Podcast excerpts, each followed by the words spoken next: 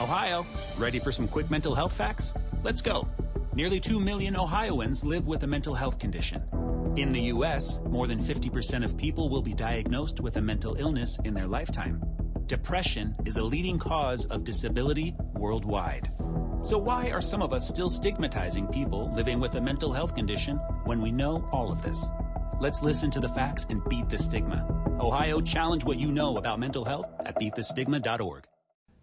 Ante Up is your poker magazine dedicated to the everyday player and their poker rooms. Pick up a free copy at your favorite poker room nationwide each month. But Ante Up is much more than a magazine. Visit AnteUpMagazine.com daily for breaking news and each week download our award winning PokerCast. Join us on our action packed poker cruises to exotic destinations. Ante Up, it's your poker magazine.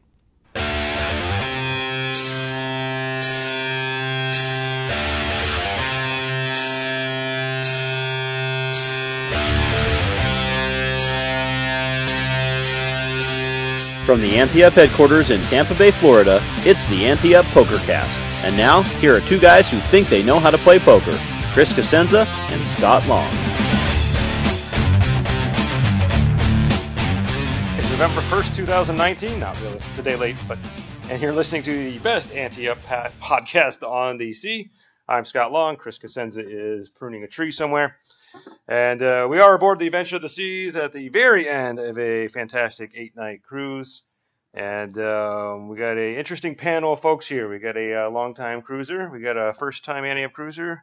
Elliot, of course, is here, and then, of course, me in the background. So well, we're just kind of go around and introduce yourself so everybody knows who matches the voice. So we'll start here with Yeah, it's Sean. Sean Hamstra from Michigan. I've been listening to Ante Up for like 10 years. First 10 time years? On the, yeah, excellent. first Wow. time on the cruise. Yeah, in that first year, I spent the whole time catching up on all that. And you uh, you brought your wife, and it's your Yeah. eighth wedding anniversary. Is that correct? Yep. Wow! Congratulations. Yeah. So we went on a cruise on our honeymoon. Now we're back here. Very So- nice. Yeah, it's been a lot of fun so far. Good. Good. I should have asked you that before I had you on the show. But took a little chance there. But all right, Joe, tell people who you are. Joe Borden, longtime cruiser, probably the tenth or eleventh. Can't count which one anymore. Oh, you've been on more than that, I think. But well, yeah. just Ante up. we've had 36 cruises already, so Uh, I've only done, I think, ten. mm, I'm gonna double check that math when we get home. But Yeah. all right, Sounds low. we'll say at least 10. At least 10, At least right? 10. Easily. All right, Elliot. Hi there, I'm Elliot Schechter, a longtime uh, Call the Floor columnist for Ante Up Magazine, contributor to the podcast, and a uh, longtime cruiser. Uh, uh, my shipboard uh, uh, life has been pretty good, and well, glad to be here. All right. Well, I like about this uh, little panel. Let's call it. you randomly put together here. Is we Sean's on his first Ante Up cruise, about a long time listener. Joe's on his more than tenth cruise. I'm sure. I promise you. So he can give you that long term perspective. Elliot's been on probably This is five number or 35. Uh, About an Ante Up, though. Seven for Ante Up. seven on Up, and of course I've been on 34 of the 36. So I outrank you all. But uh, so here's what we're gonna do. We're gonna talk about the cruise a little bit. We've we've had a lot going on this last uh, seven nights, um, and give you a little flavor of the cruise from all kinds of perspectives, in case you're thinking about joining us in the future. Uh, but I always like when Elliot's available to chat, so we can chat about some industry stuff because. Uh, I know you guys love firing off Call the Floors. In fact, uh, Sean, you were just on the show a couple weeks ago. Was it Call the Floor or listener? Uh, both. Both. All right. Because yeah, that both, so. that bounty. That's bounty right. That was split. And uh, we may have uh, Jonathan joining us too, who was on that same show with you as well too. But he's right now uh, railing his wife, who's uh, in the final three of the main event. So didn't want to take Ah, away from that. So I was out in six. out in six. Oh, all right. Well, the Buble. here's the thing: when you go home, just tell folks you final table the main event. They're never going to ask you how many people Yeah, or whether you you made any money or not. So. There you go. Um, all right, so um, I, just a couple things I'll say from my perspective on this cruise. One, this is a cruise that I've been waiting for since we uh, we I first saw it on the schedule, and I immediately sent our agent the information, and I'm like, God, I hope we get this. Uh, as uh, folks listening probably don't know, it's actually really difficult to book these cruises. So uh, at the beginning of the year, I put together a list of all the itineraries that we can go on. Obviously, we use the history of which ones have sold well in the past, which ones haven't and narrowed it down. We check our competitors, make sure we're not overlapping. Although, interestingly enough, uh, tomorrow Card Player leaves from the same port that we're coming in, and next week Ship It Cruises leaves from uh, the same port we just came in. So those folks don't play nice like we do. But um, anyhow, so it's it's very complicated, and then also we have to deal with the fact that um, if another group has booked the conference center space, and it's not a poker group always, sometimes it's uh, sowers or somebody else. So we don't uh, we don't always get our first choice. Sometimes we don't get our first five choices, so we have to do what we can. But this one I really wanted to get.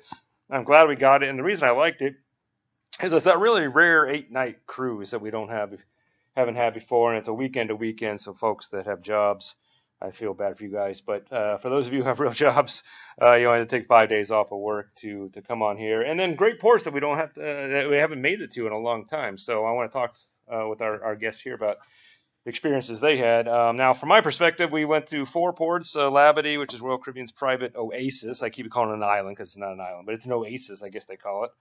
Um, and then um, San Juan, Puerto Rico, and then uh, St. Thomas and the British, uh, United States Virgin Islands, sorry, and then uh, uh St. Martin, uh, Dutch Island. Um, all fantastic times. Uh, interestingly enough, is we haven't get the, we don't get to these folks these places very often, and I spent three of them just sitting on the beach. So I could have gone anywhere and done that.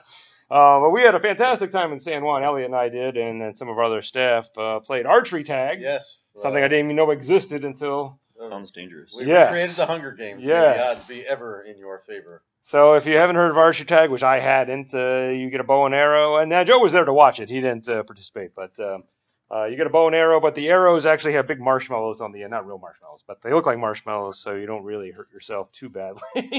Although I got tagged once or twice and, and thought about it, but it's nothing like dodgeball that I play with at home. no, so much less harmful. um, Yeah, um, full cardio workout. Mm, Yes, Wow. yes. a lot of It's, it's not made for old folks like us. I'll promise you that. And then, uh, of course, we get done, and our guide, who is like what twelve, Yeah. told us about this uh, Puerto Rican moonshine shot that we could take, and of Mhm. course, we we did all we did that. Um, and then uh, Elliot and then other folks went on an excursion that uh, I'll leave it up to them if they want to talk about it. I didn't Uh, want to do it. Um, I had a wonderful dinner and then finished up my favorite uh, cigar shop. So that was a great day for for us. So I don't know if you guys want to talk a little bit more about that day. And Sean, I don't know what you did in San Juan, but um, yeah, yeah. We that was- did we did a food tour. Oh, there we It was go. actually really Okay. good. Yep. When we did another one in St. Martin. two So, food tours. All yeah, right. San Juan Nice. one was was better. They went through. We just did a walking tour through all of it. The guy was great. gave and how many uh, places did you go? Uh, three places. So there's kind of an appetizer, uh, meal, and dessert, and there's drinks at all of them. So it was. it was Big all fan of drinks at all of them. Yes. good. Uh, so what was the entree course?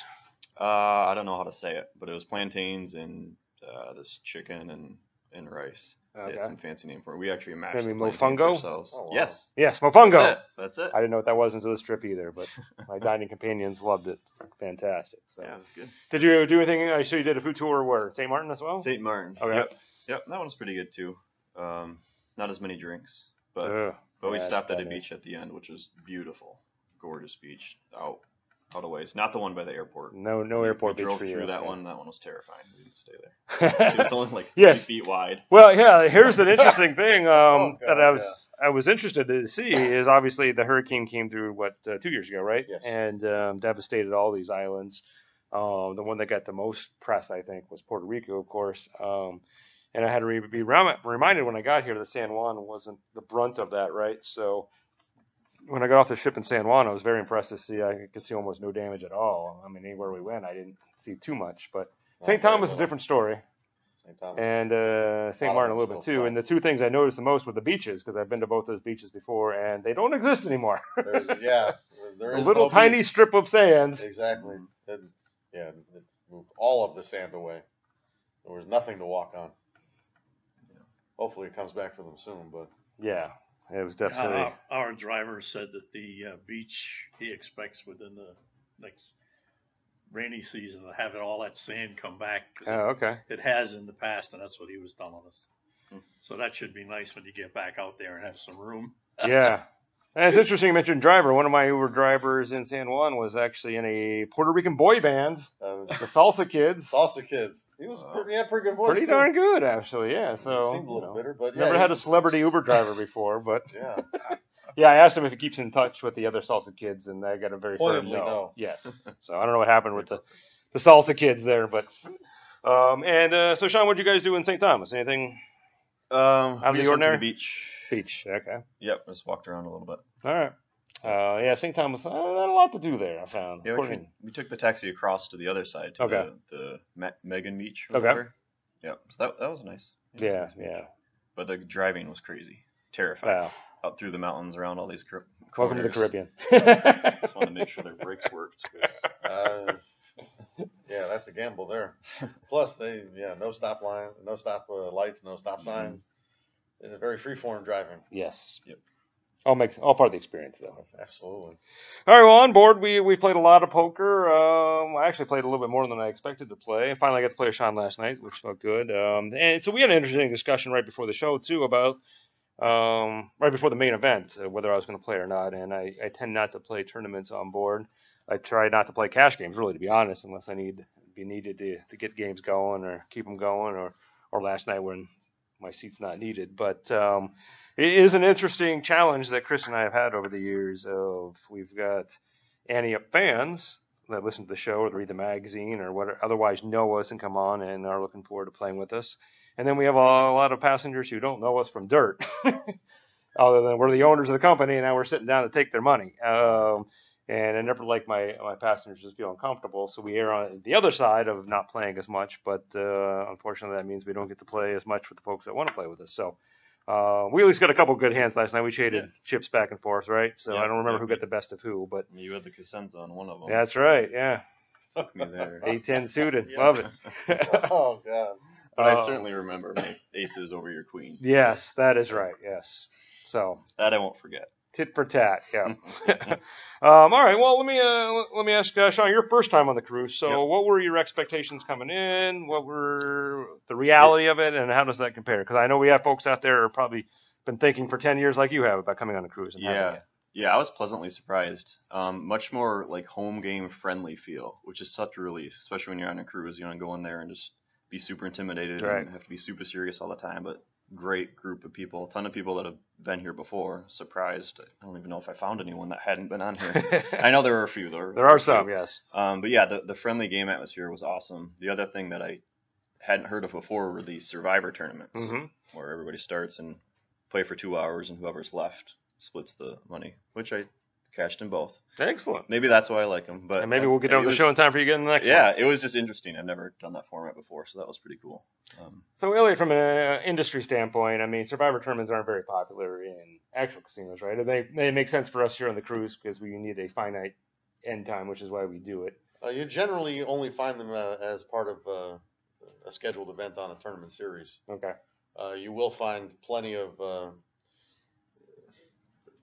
10% survivors, whereas you play down to the 10% of the field as opposed to having a time limit. Right. Uh, Right. The time limit tournaments, Almost like a satellite. uh, yeah, exactly. Yeah. They have basically kind of fallen off for the most part.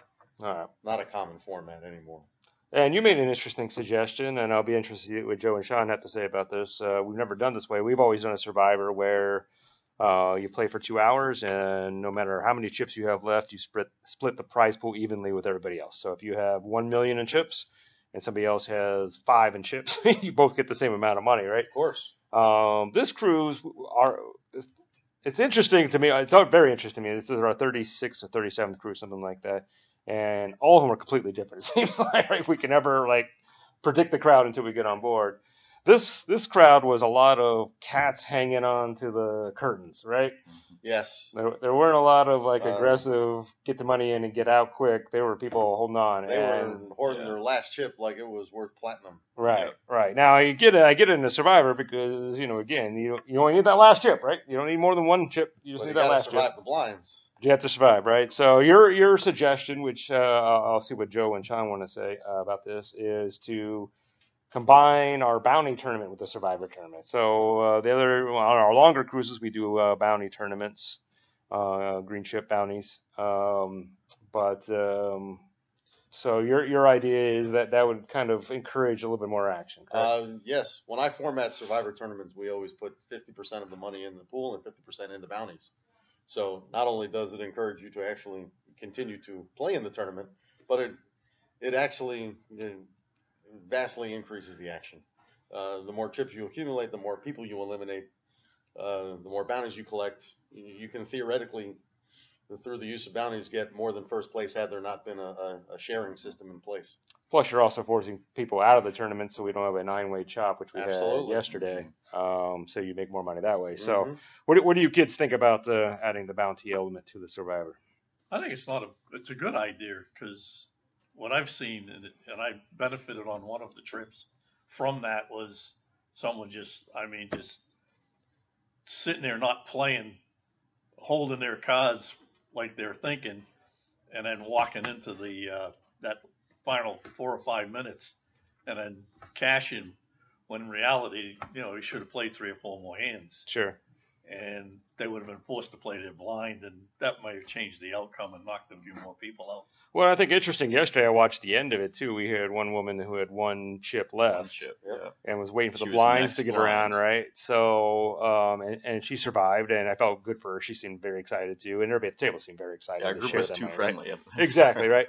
But if you have that, that bounty element in, now I'm going to guess there's somebody at the table was not going to be that nice in those last couple hands, knowing that if you raise and get her to commit, uh, you pick up an extra bounty and and split that prize pool eight ways instead of nine ways. So, um, so yeah, I think we're going to think about that. In fact, actually, uh, Ramsey, our poker manager, um, we've um, we spent some time with Elliot yesterday talking about all the tournaments. I think we're going to revamp um, all of them in some way. So I'll throw out some ideas because you've been Joe, you've been on 47 cruises, even though you say it's only 10. Um, so we always do a hundred dollar uh, main event, which is what's going on now, which we give the most chips. But comparatively to your normal casino tournament, we we know we don't give you that many chips. But as Elliot will be the first to point out, it doesn't matter how many chips you start with; it's the structure and the chips. So right. you could How give somebody- blind levels. What are the blind levels? Uh, much more important than the actual starting stack. We can start with a million chips, but if the blinds are uh, 50,000, 100,000, you're not starting with anything. Not starting with anything, right? And uh, and you have a tournament you were telling us about uh, up at uh, Hollywood Toledo. That's uh, Our Uber stack. 60,000 and Uber, if you're stack? listening, will still take sponsorship. I emailed you twice. You still haven't replied. Uh, 60K starting stacks, 10 minute blind levels. Uh, first blinds are 100, 100. Uh, and it goes well. Uh, it's easily our most popular evening tournament of the week. and you get what 60, 70 or so players. We usually get between 60 and 70 Okay, sometimes. and it's about a four-hour, five-hour tournament. right? Um, just about four hours. Okay, which is exactly what we try to do on the cruise ship, and the, uh, with probably fewer players depending on. So, so you've changed the blind structure to fit the time you No. want it to end. No, no, no. It, it, that's just uh, Just uh, how it plays out. trials. Yeah, We think we played it over so many months, and that was the average length of tournament. We didn't plan on having a four-hour tournament. My sched- my dealers are scheduled for eight hours. I just as soon have them there all eight hours. But that's the way it turned out, and it works out perfectly. The players are fine. They still got to go to work the next morning. Well, you're right because that's what a lot of players, when they say they want to play a long time, don't necessarily mean that. And when you give them a bunch of chips, because it's like, yeah, I got chips to play with now, but it's if the structure is such, it's still going to end in roughly 4 or five hours. I think that's ideal hmm because I'm one of those crazy ones that likes all the friggin' chips. well, you're not the crazy one. I, I I don't think you'll find too many poker players that wouldn't rather have more chips than fewer chips. Right. And I also don't think you would find all that many recreational players, which is what we attract on the cruise, that really understand how the structure changes that. So if we give you a hundred thousand chips, which we're actually thinking about, we probably won't go that far, but um, I, I would imagine our players would be ecstatic, even though the tournament's still going to end the same Yeah. time, because that, that structure is not going to be the same structure that we use now. But um, but it is kind of the reality of poker now that uh, over the last what probably ten years, probably less than that maybe, where it's really gotten chip inflation as I call it. Uh, it's yeah, just under ten years. Yeah. The Venetian came out with their deep stack events. Thank you. and uh, everybody else has pretty much had to follow suit. The World Series tried to hold out, but even they gave in, and now they have vastly. But again, the interesting part of that argument is that I know I've talked to a lot of operators who have been kind of upset with the Venetian about that. But but then you go back to your point, uh, the chip stack is just one element Right. in it. So exactly, we can alter the blind levels. We can alter the uh, the blinds themselves to make up for the fact that we're giving out way too many chips, Mhm. and it's caused us to. Uh, uh, buy more high end and, and high value denomination chips, and now we're stuck with an inventory of, of low value chips that are now collecting dust all over the place. so in a in a real sense, that's the only downside, the only true downside for a casino in, in this chip inflation is having to buy chips and not use chips you have, right? Otherwise, as long as you adjust the structures And to the- whatever you want, The storage room- of said chips. well, true, yeah. Behind the scenes in casinos and in the cages, I mean, every cubic foot is accounted for. I mean, we don't, we can only store inactive chips for so long. I mean, we, we eventually give them away as souvenirs, Hmm. but decommissioning chips is not an easy process in a, in a regulated casino. No, in fact, actually, I heard some places you have to bury them in concrete and stuff. Mm-hmm. Interesting. Yeah, or you have to have them shredded uh, under the supervision of, of multiple gaming agents. They got sort of fire. They should melt. Uh, they're ceramic. Ceramic they- might they- not. Yeah, that's true. Well, you could turn them into a like ghost, like Patrick Swayze and stuff. Do some pottery. oh man. All right, so Sean, you're from um, Western Michigan, uh, and I know you play in a home game, right? Do you get to um, Firekeepers or some other casinos often, or Uh, are Gun mostly? Lake's, Gun Lake's the one. Gun Lake's the closest to closest, me. okay. Our yeah, advertiser? just opened Yes. A couple. Yeah, I just noticed just the other day. I sent you a message with that. They had an Ante Up magazine sitting there, which I hadn't seen before. And But what yeah. do you play when you uh, go to the casinos? Are you a tournament, cash game, both? Uh, both. Lately, I've been playing cash game, but just to get ready for this. I don't. I normally play just home games. Okay. So I've been getting to the casino more to to try it out and move up the stakes a little bit. So, a question for both you and Joe in terms of the cash games that you guys play versus wherever you play them versus on the ship. What What are some of the differences that you would say for folks that are at home wondering about coming on? I've been playing a lot more home games um, rather than going up to the casino, which I used to do tournaments. I always played tournaments when I went to the uh, casino. So the one we play one three here versus one two at home, and it's it's just a little bit bigger for me anyway. It's a little bit you know a little bit bigger game that I'm still trying to get comfortable playing. Yeah. See, for me at my casino, we're playing smaller here with the one three. Okay. It was common at my casino for raises to be a 10, 15 at least for opening raise. Here they're 7, eight, ten. Sometimes they're more, Yeah. of course. But I was a little intimidated at first. I was thinking it was going to be a big game. But yeah, no, I've been buying in for 200 and, and playing real comfortably. Yeah, the other comparison for me, like I said before, it feels much like more like a home game, but then with all the professional stuff taken care of for Yeah, you. So it's super nice. So it's like you got a bunch of friends there, people you're just meeting, but they're all super friendly. And then yeah, you got you're taken care of well with the dealers and, and the floor and stuff. So And I think the first day on the open bar cocktail party, I was talking to your wife, and you, you mentioned that you heard there were some, you thought there were some pros on board, right? yeah, some Has that played out? I haven't. I, I've seen a couple Judy good players, but saying that I don't know. okay. I haven't no. I don't, Yeah, I don't think any of them are pros. Did not experience that myself, but No. I didn't play as much Certainly, as you there's guys some have. good players, yeah, but I don't I don't think they're pros. They're just Yeah, and and what I told you, and I'll, I'll tell our, our listeners at home if they don't know this. I mean, we we purposely price our tournaments mm. Um, to discourage that kind of player from being on board. Obviously, we don't do a litmus test. We don't ask you your experience level when you book.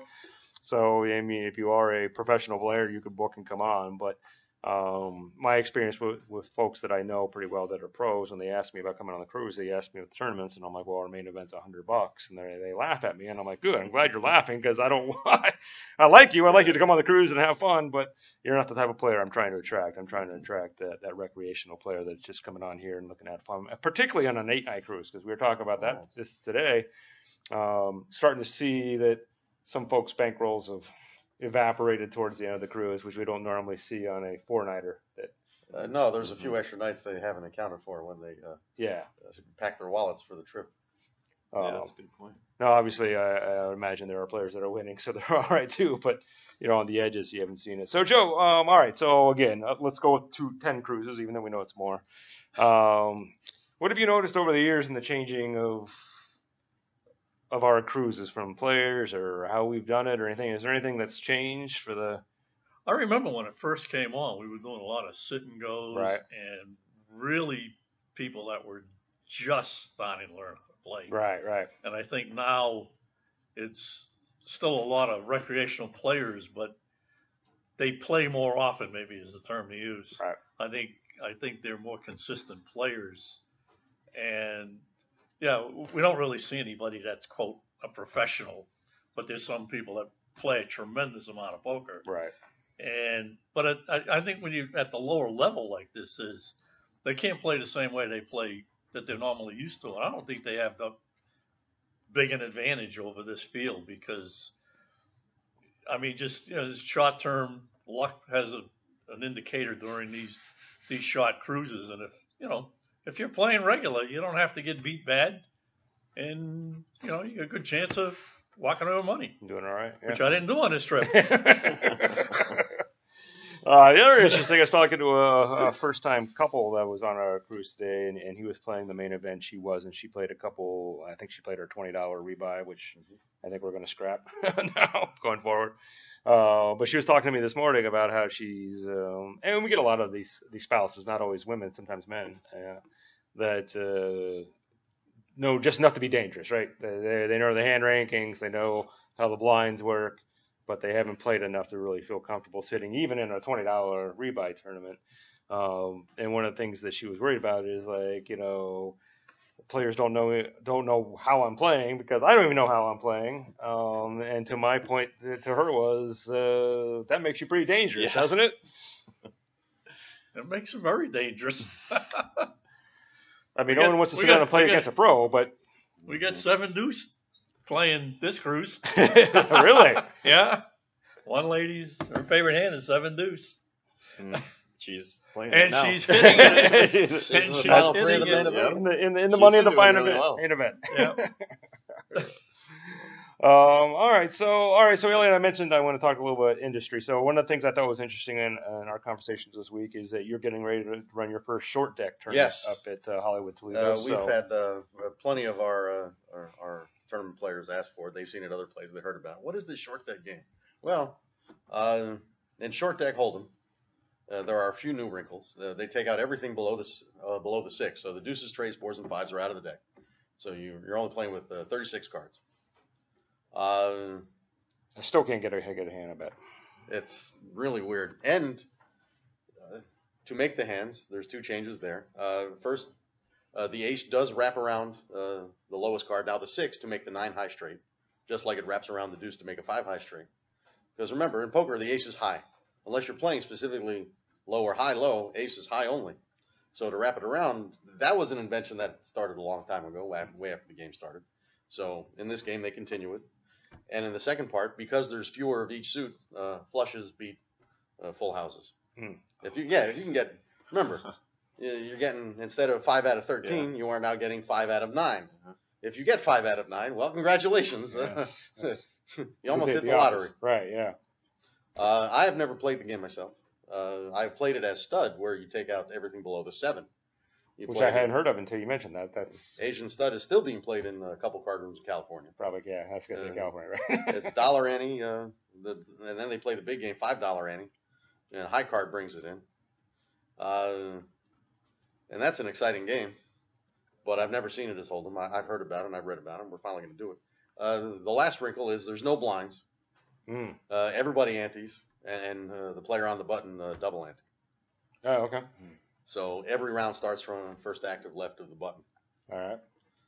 All right. So here's my, my big question about that. I know that's kind of the new hot thing, but we've seen new hot things Mhm. every year for the last however long I've been in poker, right? Yeah, uh, More so- in Omaha has been the game of the future for at least the last 35 years. At least that one's been holding on. Again, like the cat on the uh, curtains, right? But some of these other variations have disappeared pretty quickly, Faded or at least very quickly. at least disappeared from the casino environment Mhm. largely. Like we thought, open face Chinese was going to be the next Right. big thing, and Downriver Hold'em. only being played on any of cruises, Right. among the staff. But um, so, what do you think the staying power? Well, two questions. One, I'm surprised the short deck ever made it out of like California and Vegas. So when you said it's coming to Toledo, Ohio, that that means something to me, right? That means Yeah, that It's there's enough discussion that it's getting on there. So then, what's what's the on the East lifespan of, of short deck? Is this another I- fad like we've seen, or not? I think it's another short-lived fad. Okay. Uh, I think the game is well named Short Deck. I I don't think it's gonna last a while. Uh, maybe I don't even know if it'll last to the end of 2020. Oh, all right. Yeah, it doesn't seem to be catching on. It's catching on enough where people are asking about it. It's it's not catching on where all of a sudden you see a Short Deck tournament with 500 players. It, Well, it is like everything else. So I mean, you, you run your tournament at Hollywood Mhm. Toledo, and you might get 400 people. You might get 10, right? Exactly. So if you get 10, then it's Mm. probably not going to be offered again, right? Uh, if you get 400, so. it's going to be on the weekly schedule, uh, right? darn right. So, uh, which I think is what happened with Open Face Chinese. Is everybody is excited playing at home, but when you actually had to Right, we played that one tournament at the Golden Nugget Yep. with, with 80 of our best friends. And Yep. And well, they tried it one more time, and that was it. Done. So yeah, I've seen it listed on PokerGo. There must have been some big tournament. Oh, really? For a short deck, and yeah, I never knew what it was. And hearing that now, that'd be con- too confusing for me. I mean, you catch on to it, but I have enough complications with with Hold'em. Well, one of the things I, I tell folks about these new games is if you're on the front end of it, you're going to clean up because at that point you've got a lot of curious players, and I would admit I'm a curious player. I'll, I'll play anything if you teach me how at once, and I think it's interesting.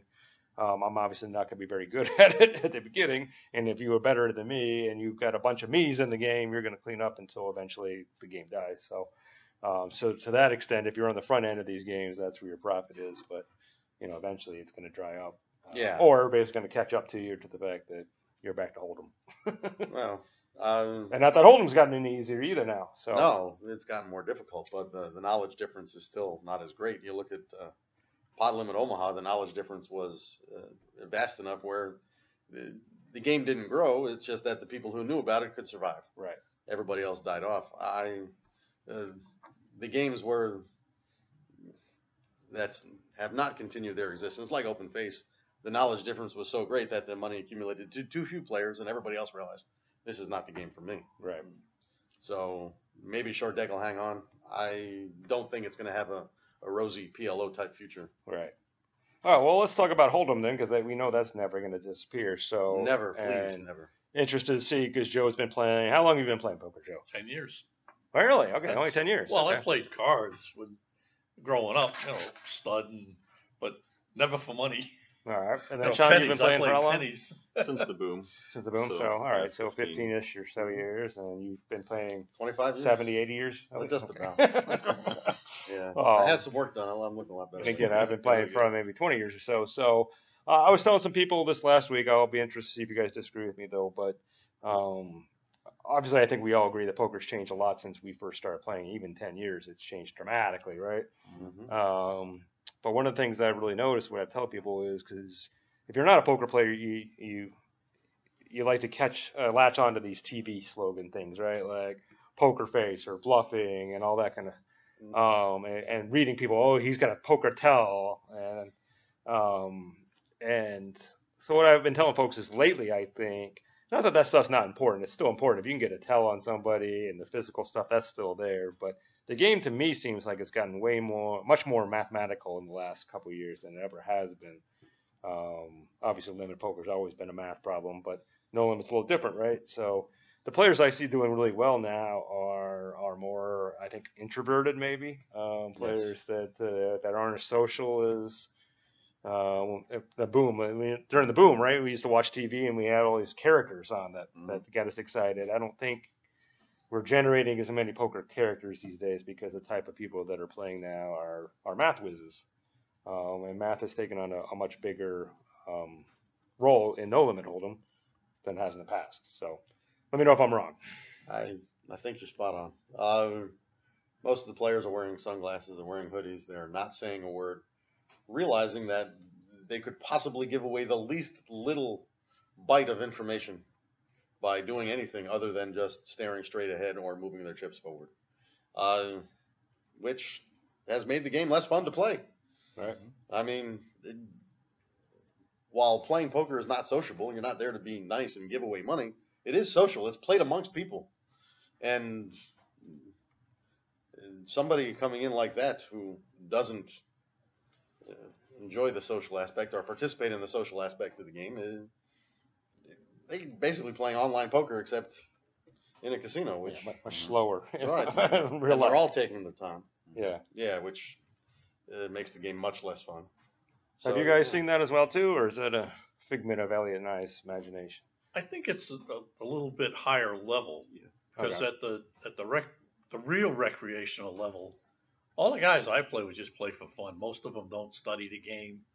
They they just they just come and play, Mm-hmm. and you try and give them information on some of the math and on some of the things they should be doing, and they don't care. Mm-hmm. You know, they have no patience. They don't want to wait. They just they come down. The guys that come in on a infrequent basis because they can get to the game, Right. they just come and basically throw money at the table. Well, and, and this is we talked about this. sounds not good. big money. It's not big money, but it's you know, it's like, yeah, they they're they're not worried about it. And sometimes it bugs me because I'll sit there for an hour and I'll play a hand, and yet the same three guys are playing between each other, and nothing changes until Right. one of them goes broke. Well, I thought this was interesting. We did our we brought back our strategy roundtable, which we used to do on a lot of cruises, and then people quit coming. And this, uh, this cruise we had an entire day. We, we weren't able to over the poker room, but we had some time, so we brought it back. Unfortunately, not a lot of people showed up for it, but Joe was there, Elliot was there, I was there. And one of the things I you mentioned, Joe, I thought was interesting was that uh, you you are a consistent winning player in your home game with, with these folks, but you don't feel like you're growing as a poker player, or or you could, or, or it's, different hard- when you get hard, in other games. It's hard to expand and, Right. and move out of, out of that level game because I just never did it. And um, before, when I was playing tournaments, I was enjoying that, and I was moving up into some of the tournaments, but I just I still didn't go often enough to put enough money out there to see where the heck I'd really be. So, Sean, do you see that in your home game? Do you guys same same group of guys, or I should say Yeah. guys, same group of players, right? I don't know. If Yeah, we or have a girls, pretty pretty big pool, but the same same dozen or so mainly play. Um, we got a, a couple guys that that are a little higher level, and those are always fun to tangle with. And then if you guys, well, like my dad, he just comes in and then he doesn't know what he has, so he's Yeah. really hard to play against. Yeah, You either win a lot off him or, or lose a lot to him. Um, but we have a healthy mix. And at the casino, too, I'd say about half of them are just recreation. They're for fun, they're socializing. The other half are serious, they're into the math, they know what they're doing. Yeah. Um, and I, I'm afraid that's going to grow more because usually the, the younger guys that are that are like that, and it's more the older generations that are a little more fun and they're not, not quite as, as serious. Not that there's anything wrong with that. I like getting to the math too and, and having that at times, but um, yeah, I see I see quite a bit of split. Well, yeah, and I've talked about this on the show because I'm in this new Safety Harbor Poker Club where I live with all these players that aren't very skilled, but it's fun to go there with a twenty dollar bill and four cans of Miller High Life and just remember what poker used to be, right? and you know, if I if I win some money, that's great. If I lose twenty bucks, that's what I would have spent at the movies that night, right? So, to, to me, there's an element of of that. It's kind of cool that that's coming back in my life.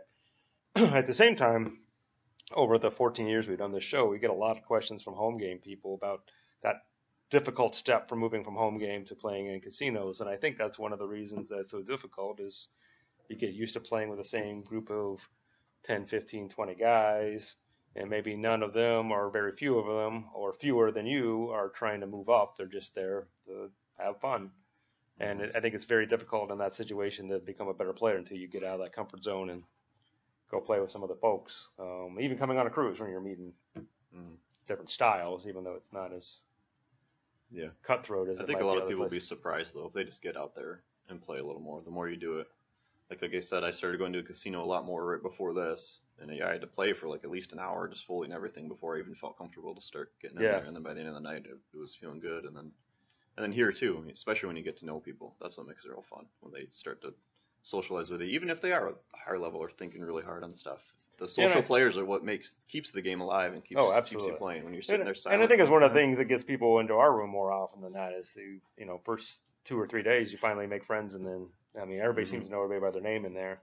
Uh, I was kind of feeling bad. Our, our our game last night was like kind of a library. I felt like I wish we could get the conversation Yeah, going. I was Right, it was I a was tired. never good, but I think that might, might have been what it is. But I, I think that's a rare example here. I mean, usually when I'm walking around the room, even not playing, like all the uh, the tables are having some good conversations, and, and not just about uh, how many lobster tails they had at dinner that night, but you know about real life kind of stuff. So, um, um, all right. So, Elliot, anything else from the industry that we haven't? Uh, any new trends? Anything that Uh, things you're worried about? We got the big Uh, blind ante kind of sorted out. I know you had to change your mind a little bit on that, right? Uh, I, well, I didn't change my mind so much as I uh, went with our corporate directive. uh, uh, having spent the the good uh, good chunk of my playing uh, in actual stud games, uh, I was always uh, for ante first as opposed to ante last. Uh, ante from the Latin before means it's supposed to go before anything else. It's supposed to start the pot so that when the cards are actually out, there's something to play for. So I was totally in favor of it. I uh, went along to go along. I mean, I, I didn't want to be giving out a different product than any of our sister properties. I work for a pretty big company. Uh, but I was very happy to see that we were able to, at least this year, coalesce around uh, changing the rule and adopting uh, Ante First, which is the way it should be. Um, I hope it stays there. I know a couple of casinos are, are really hesitant to make that change. Still holding out. Yep. They're really holding out, even whether it's button ante or, or whether it's ante last. Uh, I don't think it's right, uh, especially in a game where you you can have no no player on the button. Why would you want a button ante now? There's less chips in the pot. Sure. Uh, and again, for ante last, uh, sir, you can re-enter. Uh, everybody else paid your ante. It's your time to pay their ante. It's it's very very fair. Uh, there's nothing fair about letting you have all the action but not covering the ante for all the players who covered covered your ante. So uh, I'm completely in favor. and I'm glad we made the change. I hope we stick to our guns.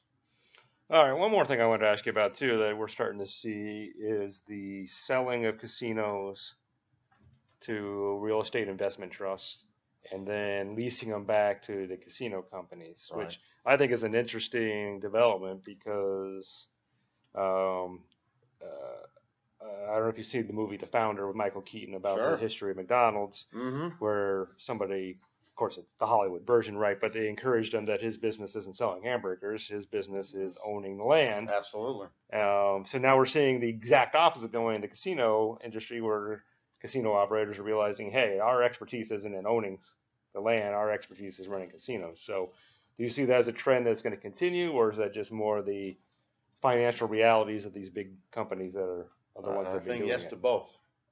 Uh, I work for uh, Penn National Gaming, which uh, owns the original trust, uh, Gaming and Leisure Properties, GLPI. Uh, the two other main trusts are VICI, which is uh, Caesar's uh, real estate trust, and MGM's uh, trust is the third. Between the three, they pretty much own almost all of the land and facilities uh, in which 70 to 80 percent of the casinos in the country operate at this point. Uh, the other 20 percent are either the few independents left or the Indian casinos, which have no reason to sell. They already own everything, including the land. Uh, they're doing it for taxation purposes. They're also doing it for uh, capital expense uh, upkeep. Uh, these companies have been fairly active in the mergers and acquisitions uh, uh, game, and that has left them with not a whole lot of spare change left to actually uh, update and maintain their properties. Uh, so they're doing what seems to be the equivalent of taking out second and third mortgages, Right.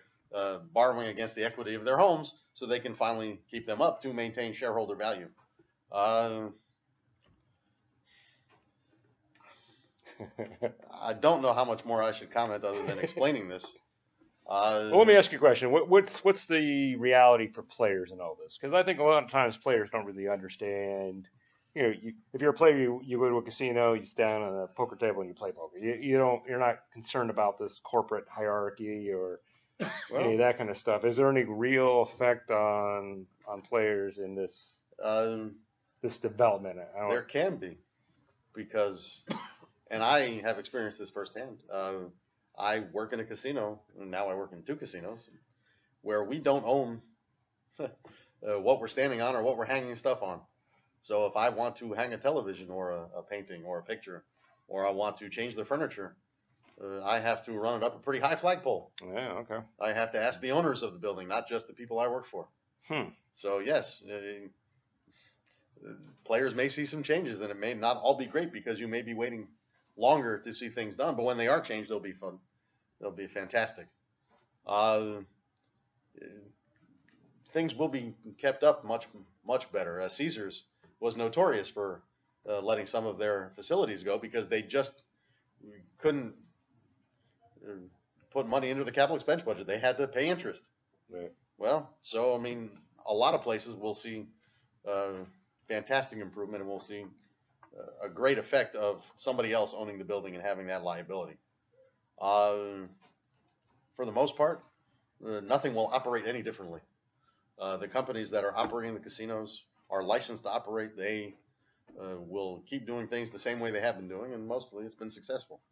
Uh, So there shouldn't be a whole lot of change. Uh, some change will take longer, but most of it will be pretty good actually.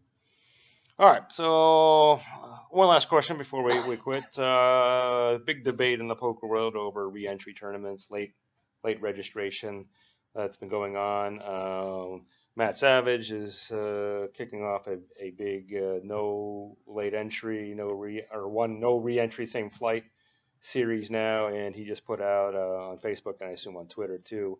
Uh, hey players, this is what you asked for. You need to show up and actually make it work, because if you don't make it work, we gotta go back the other way. So uh, let me ask uh, Joe and Sean, what, what what are your thoughts on late entry, re-entry? Are they important to you as players? If they disappeared, would you be upset? I would not be upset with them going away. I, the one entry or two, I don't mind a second entry, um, and I don't mind allowing people to come in within like the first hour. I mean, even on a really big tournament, I think two hours is like kind of pushing it. And now they're going seven and eight levels and ten Sure. levels, and and that just it turns me off when I go to play them because it's like you know, you're playing against the same guy three times. Right. Nah, it, it's not right. It's kind of like But an archery lost tag. chips three times. Like archery tag with a medic. Yes. Like, hey, I already, I already shot you with my One, two, three. marshmallow. Yeah, yeah. Yeah, exactly. All right, Sean, what, what are your thoughts? Yeah, I don't really mind the, the late late entry. Um, I haven't really experienced too much of the re-entry until now. I was a little confused here on the, the survivor. Um, but ma- mainly, I've only just dealt with rebuy. And Yeah. To me, that's very straightforward. If there's Right. a rebuy, you're going to re- rebuy. And I hadn't really even. I mean, I've heard about it in the poker world, but I hadn't experienced the, the re-entry thing. Um, it'd be nice if at least some tournaments that wasn't there, you know, so that players just get one shot. And we all just go for it. Um, that's what I've always liked, but I don't really have a big problem either way. All right, so Ellie, from the uh, industry standpoint, if, if if Savage wins on this and runs a pulls this off and players respond to it, is that enough for I'm wishing spread? him all the success in the world. Uh, we're in a different age. There's casinos everywhere. Back in the day, there were only tournaments in Mississippi, and Nevada, and California, and well, you traveled to the tournaments and you were already there. Well, now you're driving two, three, four, five hours to a casino and driving back. It's a big difference. If somebody's a few minutes late, 20 years ago, they weren't getting in the tournament. Well, now, if they're driving through an ice storm and they finally make it to your place, I'm not in the mood to tell them no. As far as reentry concern is concerned, from my perspective, it's a negative because now you really can't budget your labor. You can't decide how many labor hours you're going to need to complete a tournament. You're not going to really have a handle on how many chips will be in play. It makes it a little more difficult. Yes, it's a challenge. Uh, that being said, remember from the player's perspective, if a guy has re-entered 10 times, he doesn't have 10 stacks in front of him. He's got one stack. That means he donated nine nine buy-ins to the prize pool. Please do not be upset if somebody's re-entering constantly. It's good for you. It's bad for him. He is underlaying the field. He, he has to finish so far ahead of, of the minimum cash to actually get his money back. He's only helping you. On the other hand, he's hurting the casino. Let's face it. It's going to take us a lot more time to get this tournament done. There's more chips in play. Sure. Uh, I hope he's successful. I hope it works. LA has how many millions of people living Right, there? Yeah. With how many millions visiting on an annual basis?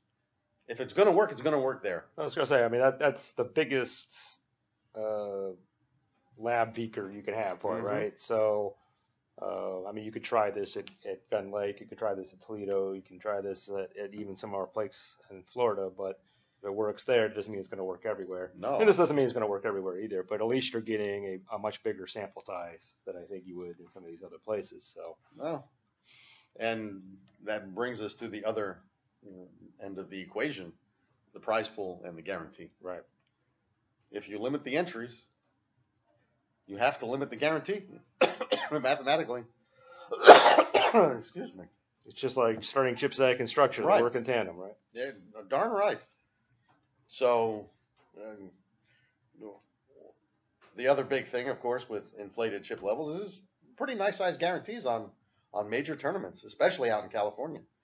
Well, if you're limiting entry, you can only put in so much money into a prize pool and get a guarantee so big. So hopefully the players can be satisfied playing a tournament with egads, no guarantee. Oh no, the sky is falling.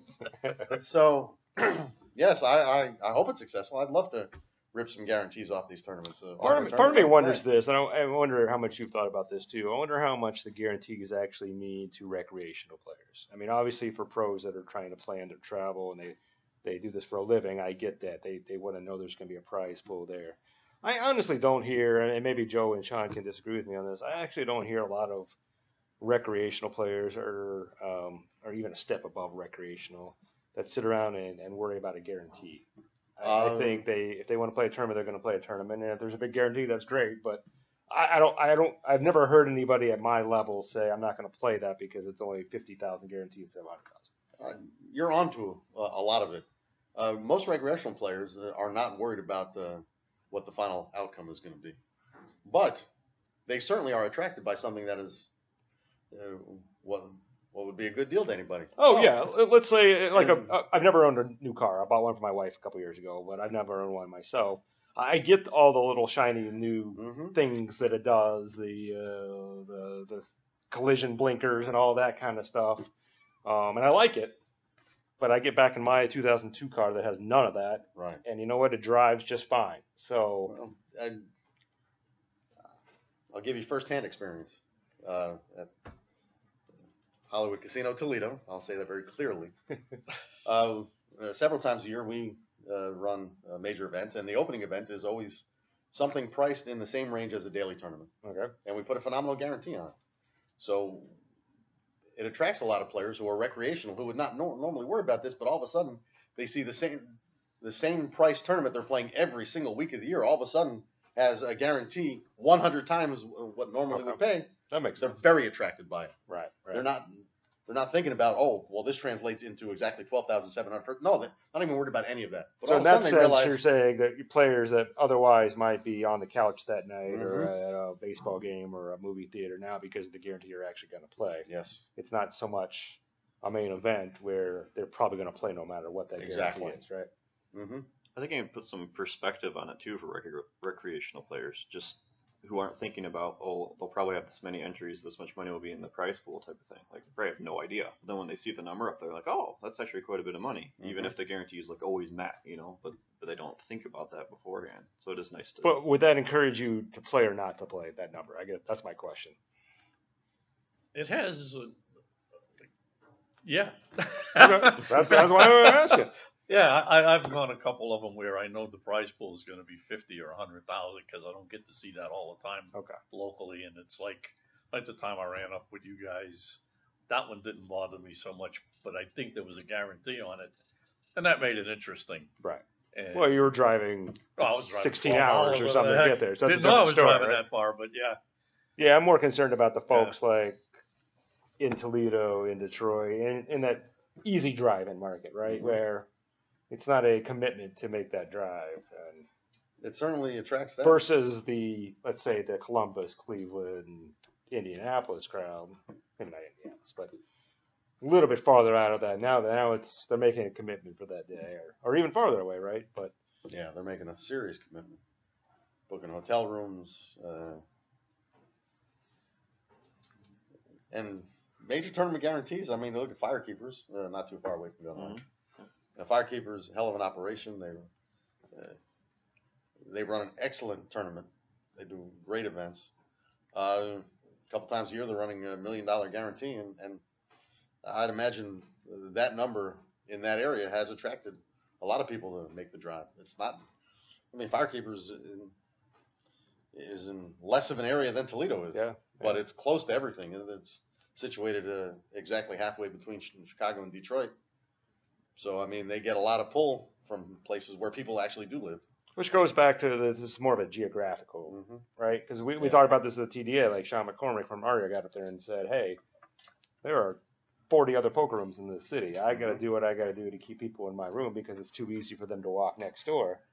Versus a casino in the middle of nowhere where Darn right. it's the I only mean, place to play. So if Firekeepers didn't do that, they would probably uh, lose a lot of their uh, business to uh, the Chicago casinos running their major events, and they run lots of major events. So I mean, if they didn't make their mark, they wouldn't get the attention.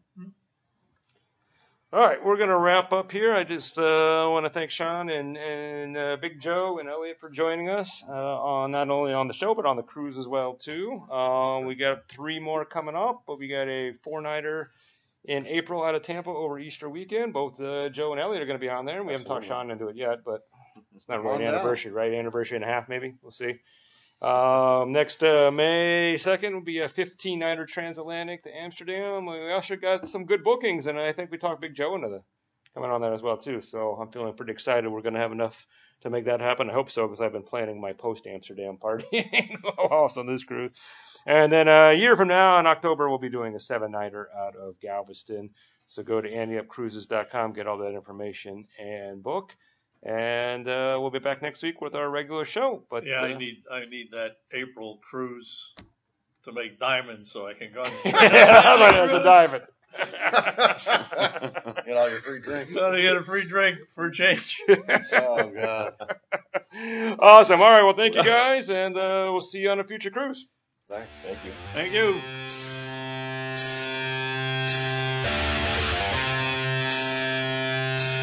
Ante Up is a production of AnteUpMagazine.com. Contact the show at podcast at AnteUpMagazine.com or call our hotline at 206 338 6344. If you'd like to advertise, send an email to advertising at AnteUpMagazine.com or call 727 331 4335. Some music used in this episode comes courtesy of the PodSafe Music Network. Save big on brunch for mom, all in the Kroger app. Get half gallons of delicious Kroger milk for 129 each, then get flavorful Tyson natural boneless chicken breasts for 249 a pound, all with your card and a digital coupon. Shop these deals at your local Kroger today or tap the screen now to download the Kroger app to save big today. Kroger, fresh for everyone. Prices and product availability subject to change. Restrictions apply. See site for details.